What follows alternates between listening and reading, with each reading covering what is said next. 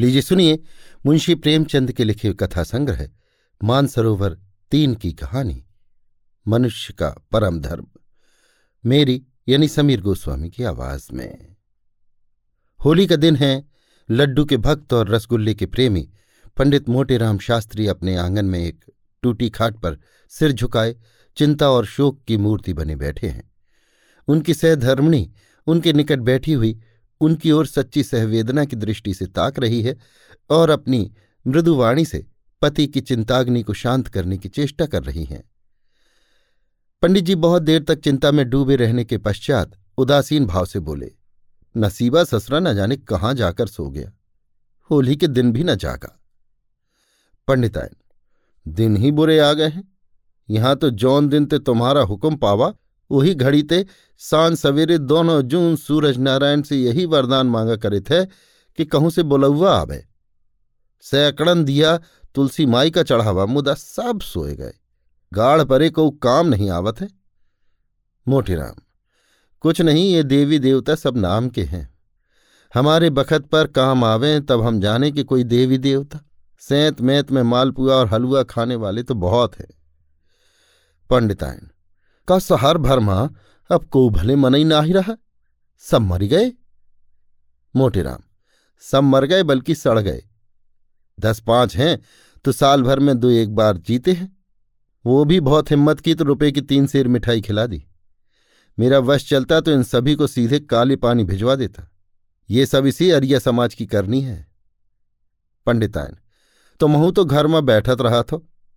अभी जमाने में कोई ऐसा दानी नहीं है कि घर बैठे न्योता भेज दे। कभू कभू ज़ुबान लड़ा दिया करो, मोटे राम। तुम कैसे जानती हो मैंने जबान नहीं लड़ाई? ऐसा कौन रही इस शहर में है जिसके यहाँ जाकर मैंने आशीर्वाद न दिया हो? मगर कौन ससरा सुनता है? सब अपने अपने रंग में मस्त हैं। इतने में पंडित चिंतामणि जी ने पदार्पण किया। ये पंडित मोटेराम जी के परम मित्र थे। हाँ अवस्था कुछ कम थी और उसी के अनुकूल उनकी तोंद भी कुछ उतनी प्रतिभाशाली न थी। मोटेराम, कहो मित्र, क्या समाचार लाए? है कहीं डॉल? चिंतामणि, डॉल नहीं, अपना सिर है। अब वो नसीबा ही नहीं रहा। मोटेराम, घर ही से आ रहे हो? चिंतामणि, भाई हम तो साधु हो जाएँगे। जब इस जीवन में कोई सुख नहीं रहा तो जीकर क्या करेंगे? अब बताओ आज के दिन जब उत्तम पदार्थ न मिले तो कोई क्यों कर चिए मोटेराम हाँ भाई, बात तो यथार्थ कहते हो। चिंतामणि तो अब तुम्हारा किया कुछ ना होगा? साफ़ साफ़ कहो, हम सन्यास ले लें। मोटेराम, नहीं मित्र, घबराओ मत। जानते नहीं हो, बिना मरे स्वर्ग नहीं मिलता। तर माल खाने के लिए कठिन तपस्या करनी पड़ती है। हमारी राय है कि चलो इसी समय गंगा तट पर चलें और वहाँ व्याख्यान दें। कौन जाने किसी सज्जन की आत्मा जागृत हो जाए? चिंतामणि हाँ बात तो अच्छी है। चलो चले। दोनों सज्जन उठकर गंगा जी की ओर चले। प्रातःकाल था।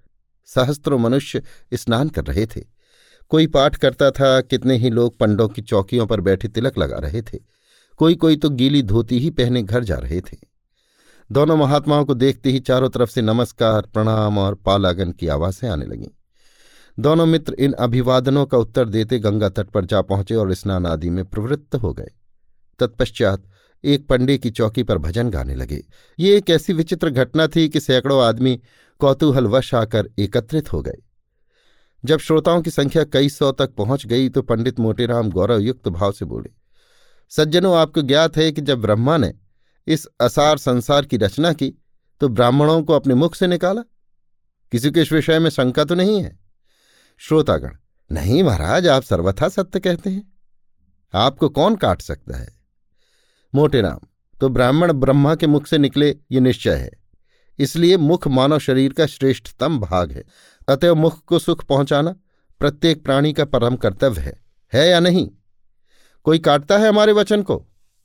सामने आए, हम उसे शास्त्र का प्रमाण दे सकते हैं। श्रोतागण, महाराज, आप ज्ञानी पुरुष हो। आपको काटने का साहस कौन कर सकता है? मोटेराम अच्छा तो जब ये निश्चय हो गया कि मुख को सुख देना प्रत्येक प्राणी का परम धर्म है तो क्या ये देखना कठिन है कि जो लोग मुख से विमुख हैं, वे दुख के भागी हैं? कोई काटता है इस वचन को? श्रोतागण, महाराज आप धन्य हो, आप न्याय शास्त्र के पंडित हो। मोटे नाम अब प्रश्न ये होता है कि मुख को सुख कैसे दिया जाए?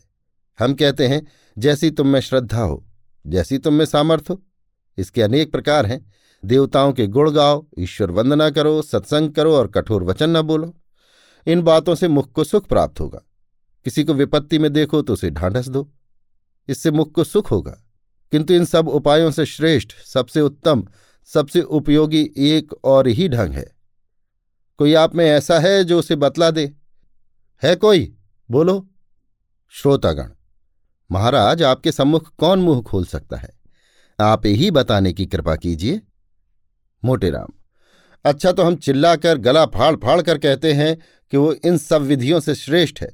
उसी भांति जैसे चंद्रमा समस्त नक्षत्रों में श्रेष्ठ है। श्रोतागण, महाराज, अब विलंब न कीजिए। ये कौन सी विधि है? मोटेराम अच्छा सुनिए, सावधान होकर सुनिए। ये विधि है मुख को उत्तम पदार्थों का भोजन करवाना अच्छी अच्छी वस्तु खिलाना कोई काटता है हमारी बात को? आए, हम उसे वेद मंत्रों का प्रमाण दें। एक मनुष्य ने शंका की।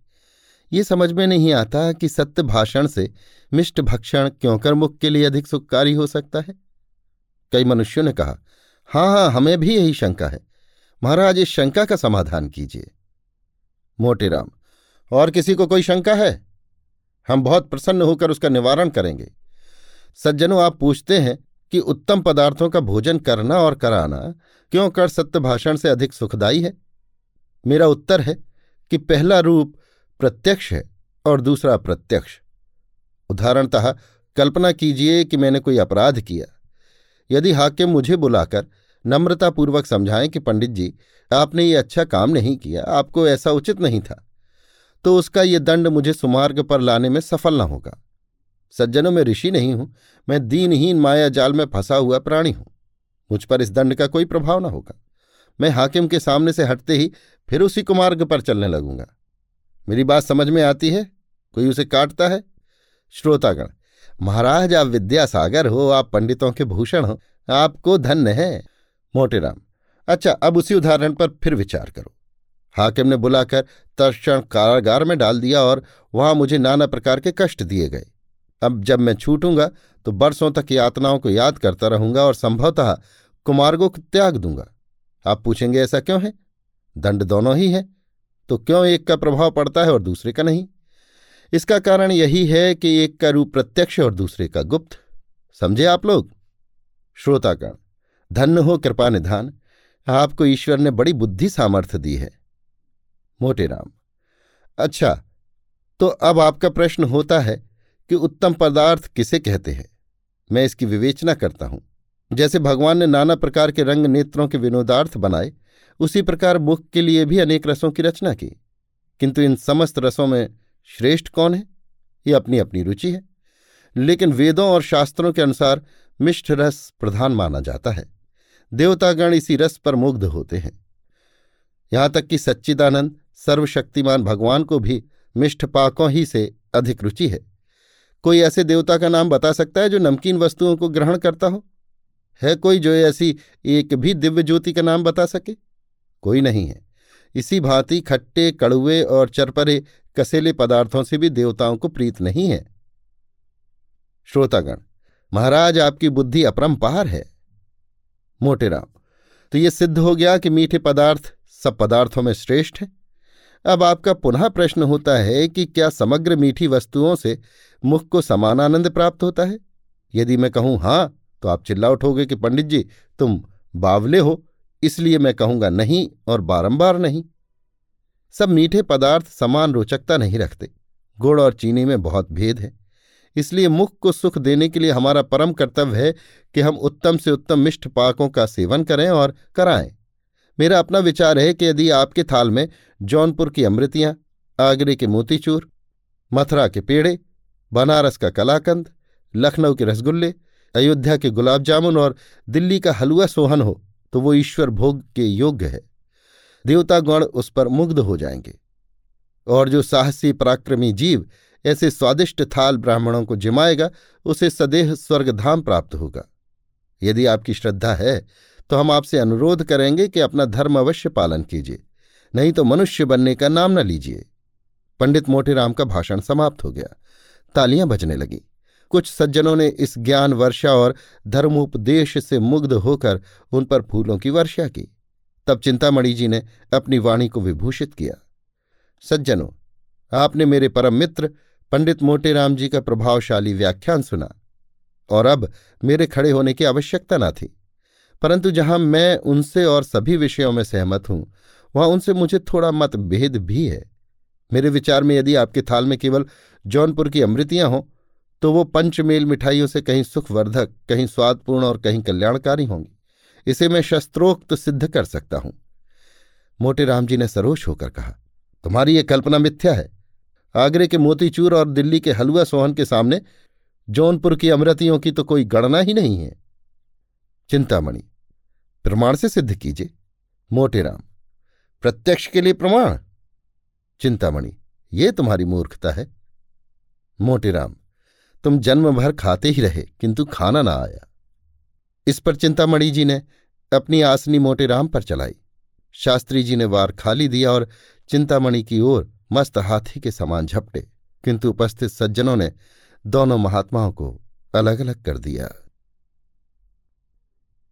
अभी आप सुन रहे थे मुंशी प्रेमचंद के लिखे कथा संग्रह मानसरोवर तीन की कहानी, मनुष्य का परम धर्म। मेरी यानी समीर गोस्वामी की आवाज़ में।